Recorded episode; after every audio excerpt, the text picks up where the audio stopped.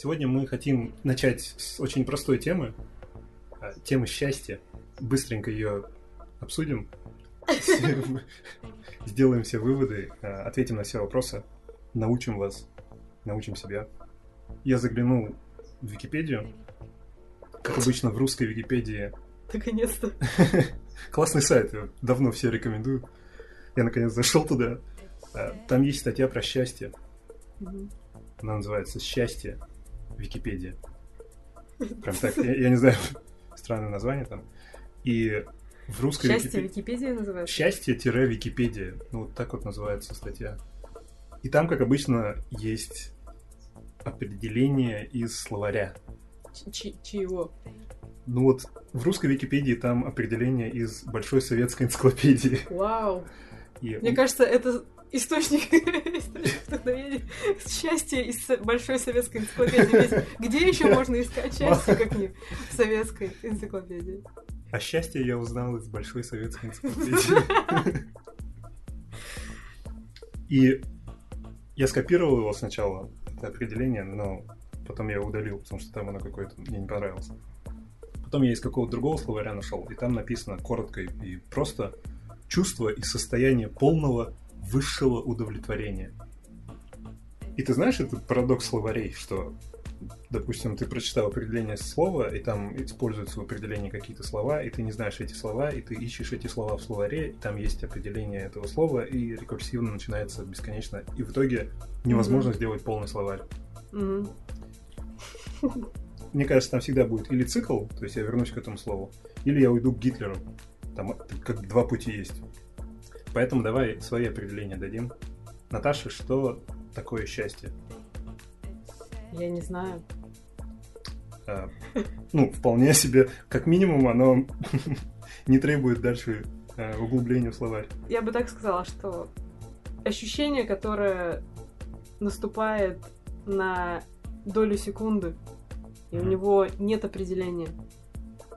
У этого понятия не может быть определения, как у любви, как у ненависти, как у любого, любой эмоции, которую испытывает человек. Для меня это просто временное состояние, которое иногда может наступать, и ты просто думаешь, «М, а я, видимо, счастлив, и там делаешь какой-то анализ в этот момент. Или точнее, ты делаешь анализ, а потом, Из-за Это этого теряешь его дел- абсолютно, да? Типа, ты посидел, подумал несколько секунд, может быть. У меня так бывает. Мгм. И я, типа, решила, я, видимо, счастлива.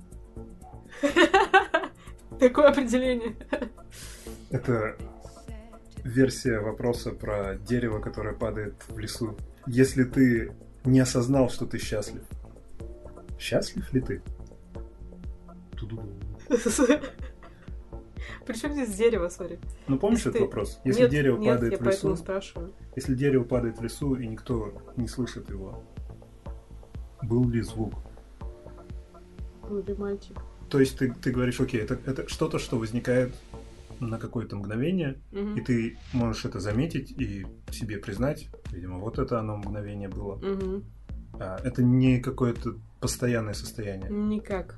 Оно не постоянное, потому что какие-то обстоятельства такие жизненные, или потому что оно не может быть постоянным у тебя. Человек, который постоянно счастлив, скорее всего, Что-то не так. а- абсолютно что-то не так. Ну, он живет в, в игре. Вот Это персонаж.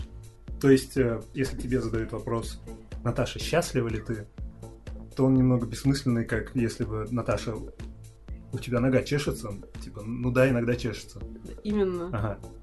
А фактически это просто физиологический какой-то химический процесс в теле, все, не больше. Я подозреваю, что так. Это не момент единения с Богом. С кем? Есть такая идея, что, короче, есть существо, которое нас всех создало и управляет Вселенной. Бог. Ну, неважно. Я примерно так же все описал бы. При этом у меня постоянно вот эти возникают аналогии, ассоциации, которые мне кажутся, что гениальные, а на самом деле в большинстве случаев, мне кажется, отвлекают. И сейчас у меня возникла аналогия э, из физики. Это того стоит, поверьте мне. Нет, сейчас. Я ее сейчас через квантовую физику упрощу. В физике есть понятие квантовой физики. Физика есть понятие квантовой физики. Есть область физики. И там есть такая штука, как такое свойство, что мельчайшие частицы, самые мельчайшие частицы, из которых состоит наша Вселенная, они живут в настолько неведомом нам мире, что там ты не можешь с точностью сказать, в какой точке находится эта частица. Мгм. Если ты можешь сказать, то ты не можешь что-то другое о ней сказать. То есть ты не можешь, грубо говоря, знать все о частице. Если ты что-то узнаешь, то ты автоматически не знаешь что-то другое о ней. Что? Подходит под описание. Твоей бывшей? Зачем ты И раскрываешь суть в том, что, секреты? суть в том, что э, факт наблюдения за частицей схлопывает эти неизвестности, вероятности, ты получаешь какой-то какой ответ. К чему я все это? А, ну вот, счастье. Ты сказала, что это какое-то чувство, оно возникает какое-то мгновение, и ты можешь его заметить и сказать, хм, кажется, я ощущаю счастье, или хм, кажется, я счастлив. У меня это часто так бывает, что если я замечаю это, это автоматически отменяет это счастье. Если я говорю, хм, похоже, похоже, я счастлив, все, отмена, я несчастлив. Ну, то есть это не то, это был обман. То есть, типа, о счастье нельзя задуматься, а в смысле о состоянии счастья. Типа того. То есть, если ты задумываешься, то это как бы ты иллюзию сломал. Как будто это изначально был такой фокус, и ты посмотрел секрет фокуса. Ты его увидел, и, все, у тебя сломалась эта вся идея. И я не могу даже сказать, как бы вчера, короче, я в 10 часов был счастлив. То что вообще было ли что-то?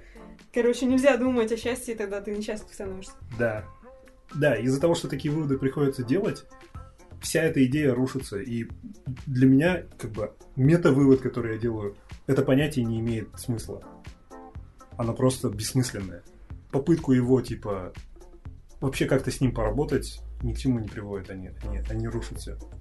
Но есть определенные ожидания у общества, у там, того, как нас воспитывают, того, что культура продвигает. И счастье в целом это что-то, к чему нужно стремиться, несмотря на то, что это... Просто это понятие само по себе. Советская беседа на, на- на телевидении. А что нам, вы- нам нужно а еще музыку из советской этой какой-нибудь заставки включить. Типа вот это вот. У нас была цель, наоборот, эм, чувствуете, что с вами то же самое происходит? Это у вас есть такое, да? А, ну вот, короче. А, ну давай, давай тогда вот такие примеры. Вот чувствуете, что иногда вы чувствуете себя не очень позитивно, и Все вокруг счастливы такие. вы один такой, вы какой-то урод. И мало того, что вам плохо, потому что, ну, есть какие-то причины, по которым вам плохо, у вас есть идея, что это ненормально, что, что с вами что-то не так, что нормальные люди не депрессивные, нормальные люди не тоскуют. Почему я такой ненормальный? Это очень деструктивная идея, и я считаю, что она исходит из общества, из культуры, воспитания и особенно там современных способов раздачи фейковой информации вроде соцсетей, где все, естественно, фильтруется и, и выглядит идеально. И если вы тоскуете, вы заходите там куда-нибудь на Facebook, не дай боже, то все ваши друзья Ты просто... опять использовал это- эту личность или, не дай боже, ты сказал? Я правильно понимаю из склонения твоего? Какую личность? Бог? А, Бог, Бог, да, Боже, оно склоняется Божьему. Ну, там много, там, там сложно. В Фейсбуке все счастливы, в Инстаграме там вообще просто... Ну, вы один урод, грубо говоря. Мгм. Когда ты заходишь на Facebook, ты смотришь на, на, на фотографии, там, и все там катаются на сноуборде, и ты... Мгм, на одном. и да. И ты такой думаешь, «М, я тоже хочу быть на этом сноуборде. Мгм. А вот эти люди такие спортивные, а я вот сижу тут и пялюсь, э, а у- а у них счастье и все А такое. живот. Твое личное ощущение, у тебя реально было такое? Ты заходил и чувствовал это? У тебя такое случается часто? Когда ты испытывал это? Сложно вспомнить ментальное состояние в прошлом, потому Ну, что это... Мне кажется, знаешь, было. Я, ты дум- я знаешь думаю, это я, я почти уверен, что было. Что было вот именно в точности так, что я захожу на Facebook, я смотрю, что делают мои друзья, И все они делают что-то офигенное. Один путешествует, другой прыгает с парашютом, третий на этом гигантском сноуборде. И ты не они. И я не, не они, и я там интроверт, и я сижу дома, и я как бы с одной стороны хочу к ним, с другой стороны не хочу к ним, и меня это разрывает, и я думаю, блин, где моя крушовица, что делать? Может быть, не... Вот она крушовица, руку протяни. Ужасно. Я не помню опять, чтобы я там вот именно страдал, такой сидел и, и бил монитор, но это, это как-то подсознательно влияет. То есть я опять не сидел и не делал для себя вот эти все выводы. Я, ну, посмотрел фотки, ну окей, ну, неважно. А потом я в течение дня какой-то, ну, немножко не очень довольный. И я не связывал, может быть, это. Но суть в том, что это на меня повлияло. Ты так полноценно не подходил к этому. Ну, у меня всегда ощущение, что до где-то позавчерашнего дня я вообще спал всю жизнь. И вот только сейчас я примерно открыл глаза. И то я сейчас в полубреду. Совсем печально. Но это не потому, что на сегодняшний день, это всегда как бы. Там, через Я- 10 лет то да, же самое я будет. поняла, да. Окей. Темы никогда не закончатся. Хотя это все объясняет вообще. Сейчас, если я... Ну, во-первых, сейчас у меня там нет Фейсбука. Я, я- ну, то есть он есть, но мне... Я его не могу удалить по работе. Но если я захожу, или там, не знаю, вот в Инстаграм, у меня есть Инстаграм, я туда захожу, и если я там вижу абсолютное счастье, я, это, я на это смотрю как на... Ну, мне кажется, опять, что я как бы освободился от этой иллюзии. И хочется верить, что это на меня никак не влияет. Я вижу там или что-то очень простое такое, ну, там, не знаю, друг сфоткал манную кашу, и как бы, ну, я не завидую ему. Он типа, моя манная каша, я такой, короче, веган. Чувак, без разницы. Если у кого-то там горы и сноуборд, это такая глянцевая обложка журнала. Ну, то есть я когда в супермаркете журналы вижу с обложками, я не, как бы не завидую. Это вообще какая-то постановка. Я знаю, что там, короче, 10 людей с камерами и с осветителями стоят и все это сделали. Это какой-то Голливуд. А ты уверен? Я не уверен, но я это так воспринимаю. А, это хорошо. Это первая рекомендация счастья. Если вы видите глянцевую фотку, не думайте, что это правда, а думайте, что это постановка. Ну, Это поможет. просто как бы простой тест. Если вы видите фотку в там в Фейсбуке или в Инстаграме, где какая-нибудь, не знаю, девушка в купальнике с идеальным телом бежит вдоль По моря, снегу. вдоль моря по По снегу, снегу. по сне- Ты настаиваешь это обязательно? Да, потому что она должна быть в купальнике, бежать по А, снегу, окей. и там минус 30, Ага. ей очень хорошо, потому Ей что очень- обычно девушки в купальниках чувствуют себя хорошо только в снегу. Ага. Или она, она катится в шляпе э, ковбойской. В купальнике. Это, ну, так обычно катаются. Ну, обычно, да. А еще она только что проснулась, и у нее изо рта нормально пахнет. Да. И она разговаривает в этот момент. Очень близко к тебе, да. И там на, на фотографии понятно, что она только что проснулась, и у нее приятно пахнет изо рта. И волосы идеально. И самое главное, макияж там. Макияж. Он Эм, такой тоже идеальный. Если серьезно, просто редко простой способ, да, если вы видите идеальную фотку в Инстаграме или Фейсбуке, попробуйте к ней визуально приложить надпись, как, как в журналах бывает. Там же обычно обложка, и на ней куча, там, типа, 10 способов похудеть, или там, вы не поверите, там, за 10 недель кубики на животе, что-нибудь такое. Ну, мы, окей, мы хотим удовлетворения в жизни. И счастье это какое-то там нездоровое состояние. Счастливые люди, во-первых, они как бы неадекватные, они делают Мгм. плохие решения. Всегда быть счастливым это нехорошо. Это мания, это то, это люди с биполярным расстройством, у них то депрессия, то мания, и в мании они абсолютно счастливы, и это как бы вообще не круто. Даже люди с, э, с биполярным расстройством, люди с биполярным расстройством, скорее всего, не, не понимают вообще, что с ними происходит. То есть в тот, в тот момент, когда у них этот э, э, пик, Мгм. они со стороны кажутся такими. И э, что делает человек, когда он думает об этом как о средстве достижения? Мгм. Это кошка, которая гоняется за своим хвостом. Мгм. Как, какая у тебя цель? Ну, ты поймаешь этот хвост, и что? Нужно избегать состояния, когда ты стремишься всеми силами стать счастливым. Да, Окей.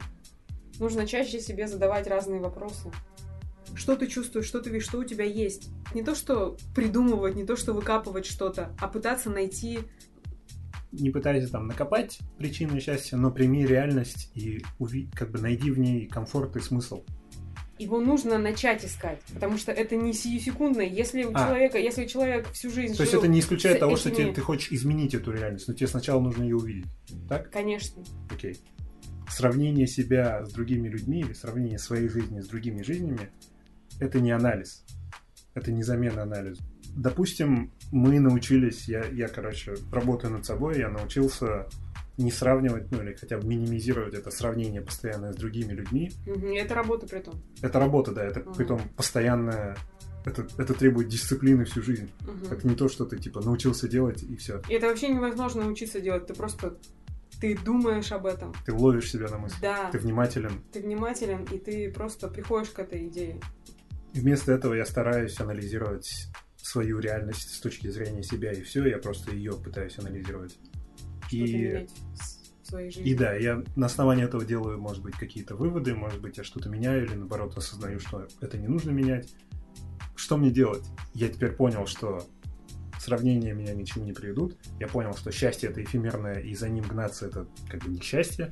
Это, кстати, Алан Уотс, популяри- популяризатор азиатской философии. Он это сформулировал как правило backwards rule, правило наоборот, не знаю, как его назвать. Суть в том, что если ты стремишься к счастью, это делает тебя несчастным. И наоборот, если ты не стремишься к счастью, если ты полностью забыл про это стремление, то это тебя сделает счастливым. И это такой цикл.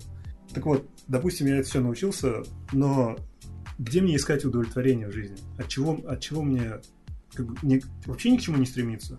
Что мне делать? Нужно разобраться в себе в первую очередь.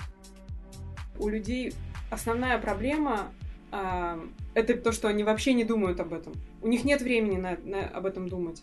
И здесь нужно определиться с тем, что хочешь ли ты что-то в своей жизни изменить, чтобы почувствовать себя счастливым. Когда ты осознаешь это, что ты хочешь, то тебе нужно определиться с тем, что делать тебя счастливым.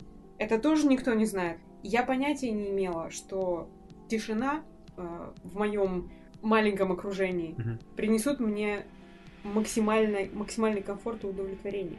Мгм. И общество, э, друзья именно просто сделали из меня фрика. Мне нужно быть такими, как они. Я просто в- заканчивала состояние неврастении. От всего абсолютно. От информации, от людей. Я не понимала этого. И человеку, как мне кажется, нужно как бы взвешивать постоянно э, все, все плюсы, минусы, за, против. И э, в какой-то момент, когда ты накопится критическая масса, и он поймет, может ли он от чего-то избавиться, или может ли он что-то приобрести, и стремится ли он к этому. И если он может с этими штуками работать, то только после того, как он это все оценит, он сможет ответить на твой вопрос, что мне делать. Если после э, сотни вопросов человек понимает, что у меня нет цели, я ни к чему не стремлюсь, я не пытаюсь удовлетворения в жизни найти, и, может быть, он в этот момент осознает весь ужас существования и начнет что-то делать. А может, наоборот, это его А абсолютно освободит и сделает В- возможно. чем-то вроде счастливым. Ты должен осознать, что в жизни приносит тебе боль, что приносит удовольствие, что приносит удовлетворение. Конечно, это опять развернутая целая тема, ги- гигантская, как это делать. Но вот без этого ничего невозможно. И это намного сложнее, чем кажется, потому что, ну, вроде как, конечно, я знаю, что мне нравится, что мне не нравится. Но оказывается, Да. что Это еще ты, одна скорее всего, проблема. никогда себе не задавал этот Это вопрос. еще явно. одна проблема. Это обман, обман себя, жизнь в иллюзии и замена реальности на что-то, что вокруг тебя создало общество. Тут нужно сверло такое, которое искусственную реальность просверлит и доберется до твоего основания. Ну, вроде как у многих людей это случается в один момент, когда, ну, может быть, какая-то трагедия или что-то, что их по- бьет сильно так, что они, Почти что они просто теряются и впервые задумываются. И вот эти случаи, когда на волоске от смерти был, и я к тому, что вот опять на твоем примере, ты говоришь, что ты это осознала в какой-то момент, Мгм. а до этого ты годы и годы жила как фрик, из тебя делали фрика, и ты, ты жила в этом состоянии. А что случилось, как бы? Это, это в какой-то момент случилось? Ты такая проснулась и осознала? Ты Нет, была на это- волоске от смерти? Нет, нет, я не была на волоске. Ну, это, эту смерть можно просто аб- абстрактно назвать. Я была на волоске от, от, э, ментальной, можно сказать, смерти. Ничего не случилось в один момент. происходило что-то, что вело меня к осознанию, что мне некомфортно быть такими же людьми, как все, кто меня окружает. Большая часть людей, ну, у меня так получилось, что те, те люди, которые меня окружали, живут вот в этой э, сбалансированной среде правильной социальной жизни. Мгм. Это соблюдение всех абсолютно, соблюдение всех традиций. То есть ты, если ты родился девочкой, значит у тебя должны быть платья и красить реснички, и у тебя должно быть много мальчиков в 15 лет, тебя должны там э, водить обязательно в кино и дарить цветы. Это российская действительность, та, в которой я росла. Советская, российская, русская У действительность. нас все так же было, только вместо цветов канина. Канина? Да. Я из Казахстана, поэтому. Ну подожди, то есть мне должны были канину дарить? Ну, я не знаю, говорю. Я, Я- в, я- Казахстане, нет, в в Казахстане. Казахстане должны были бы дарить канину. Канину. да. Если, если бы ты была девочкой в Казахстане. Короче, мне типа должны дарить канину, Мгм. у тебя обязательно должно быть много друзей, иначе если у тебя немного друзей, то ты что-то с тобой не так. Мгм. А, ты обязательно должен а, пойти работать в магазин Это вот так вот? продавцом, да. В магазин именно? Да. Короче, все работают в магазине. А кто покупает-то? Непонятно. То есть все друг у друга покупают, но непонятно, кто строил дома, непонятно кто. Вообще кто-то что-то делал или нет, или все абсолютно остановилось, и все, все типа прода- что-то продают. Все должны обязательно дарить подарки. Точнее, я. Я же про себя рассказываю. Мгм. Если вдруг я не подарила кому-то подарок или мне не подарили подарок на день рождения, это катастрофа, об этом нужно писать книгу, это может разрушить жизнь.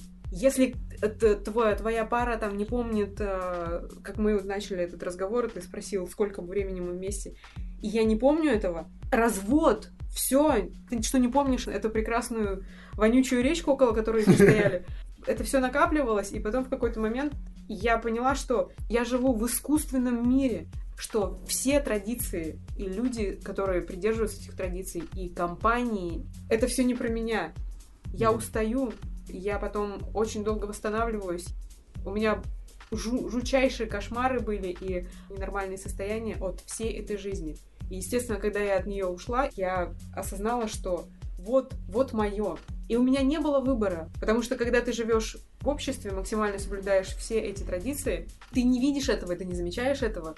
Нужно избавиться от каких-то вещей или нужно, наоборот, прийти к каким-то вещам. Допустим, если человек был интровертом, может быть, оказывается, наоборот, ему реально нужно, может, он смотрит на эти фотографии с этими скейтбордами и девушками в купальниках, и ему нужно быть этим человеком. То есть, если как бы не попробовать, не уйти от этого, не задать себе вопросы, не, не, не прочувствовать, то ты никогда не сможешь понять. Все упирается во внимательность. Если тебе кажется, точнее, если вообще есть какой-то шанс улучшать свою жизнь, что бы ты ни подразумевал под этим, в итоге все упирается в какую-то внимательность. Суть в том, что ты или замечаешь что-то, или нет. Если ты не замечаешь, то нет никаких шансов что-то изменить. Я считаю, да, примерно с 20 лет я вела... Что-то мне какой-то... С 20 лет? Что? С 20 лет а, я вела дневник. Мне казалось, что я взвешиваю себя, я понимаю, чего я хочу и с кем я хочу быть. Можно наедине с собой обманывать себя и считать, что ты можешь проанализировать это. Окей, я, я пишу дневник, и вот теперь я знаю, что на самом деле можно себя обмануть, считая себя внимательным. Можно, Мгм. можно себя обмануть, считая себя глубоким. Ну, теперь как с этим жить? Я вот такой сижу, читаю и вроде как пишу, и- Ну, и, что-то делаю. И, блин, я, может, я обманываю, может, все это ложь. Я также могу в этом состоянии быть тем человеком, который обманывает Да. себя. Это, это бесконечно, это, это тот философский вопрос, который беспокоит людей веками и, может, тысячелетиями. Мгм. Нужно познать себя, нужно перестать насиловать себя, когда ты наконец-то в очередной момент задашь себе вопрос, «А я счастлив? У тебя нет этих сомнений. М,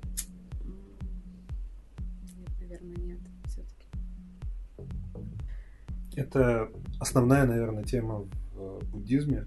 И там много притч, или там, как это называется, Там много... куаны, куаны. Какие-то короткие рассказики, которые, типа, тебя наводят на мысль. м, И там очень часто есть вот эта тема. Пришел к буддийскому монаху ученик и говорит, возьми меня к себе, научи меня, я хочу избавиться от страданий.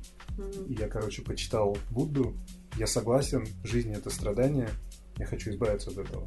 И монах ему говорит, я тебя возьму, и они начинают там вместе жить и там учиться медитировать и что-то делать.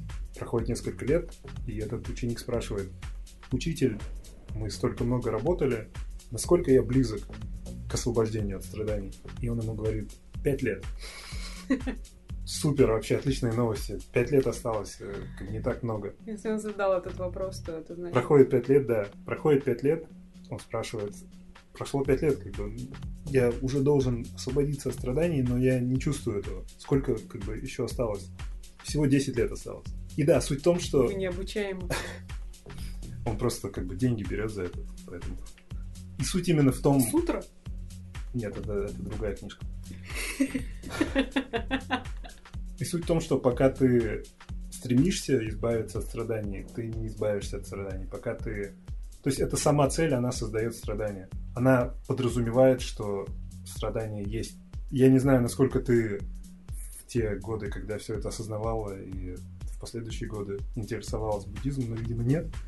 И для меня это очень удивительно.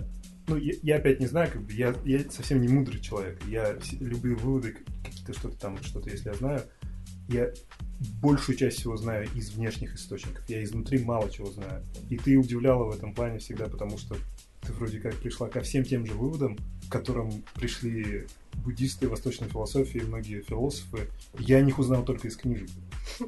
И в этом отношении... Поживи свое. Поживи свое. И в этом отношении, как бы, поживи в России, да? В России все философы. И в этом отношении у меня есть другой страх. Точнее, не страх, а это, я думаю, это очевидный факт, что очень легко заменить, как мы говорили о том, что ты можешь себя обманывать, Мгм. а еще очень легко заменить мудрость на информацию. Я могу прочитать всю библиотеку восточной философии и рассказать кучу притч, и все равно ничего не понимать. И никак не повлиять на свою жизнь. Я просто что-то говорила и говорила, ты что-то спрашивала. А ты ничего не сказал, между прочим, кроме умных изречений Да, вот именно. Алана Вот. Уотса. Я все еще не избавился от этой. То есть я опять э, понимаю интеллектом все, что мы обсуждали, но этого недостаточно, и я отчасти продолжаю верить, что этого будет достаточно, что нужно просто чуть больше узнать. Что там есть еще книжка, есть еще одна философская идея, есть еще что-то. Я не могу выйти из этой ловушки, что, что у меня есть стремление избавиться от стремления если просто сравнивать там свое состояние и понимание себя сейчас, 5 лет назад, 20 лет назад, без вопросов, я чувствую там прогресс. Я чувствую, что от полного незадумывания я пришел к хотя бы какому-то анализу, какому-то, к какому-то общению с собой. Но это одновременно мне показывает, что, грубо говоря, все плохо еще в этом отношении. То есть, Что то я есть верю- тебе еще осталось пять лет. Да. Ты веришь, что Я верю, что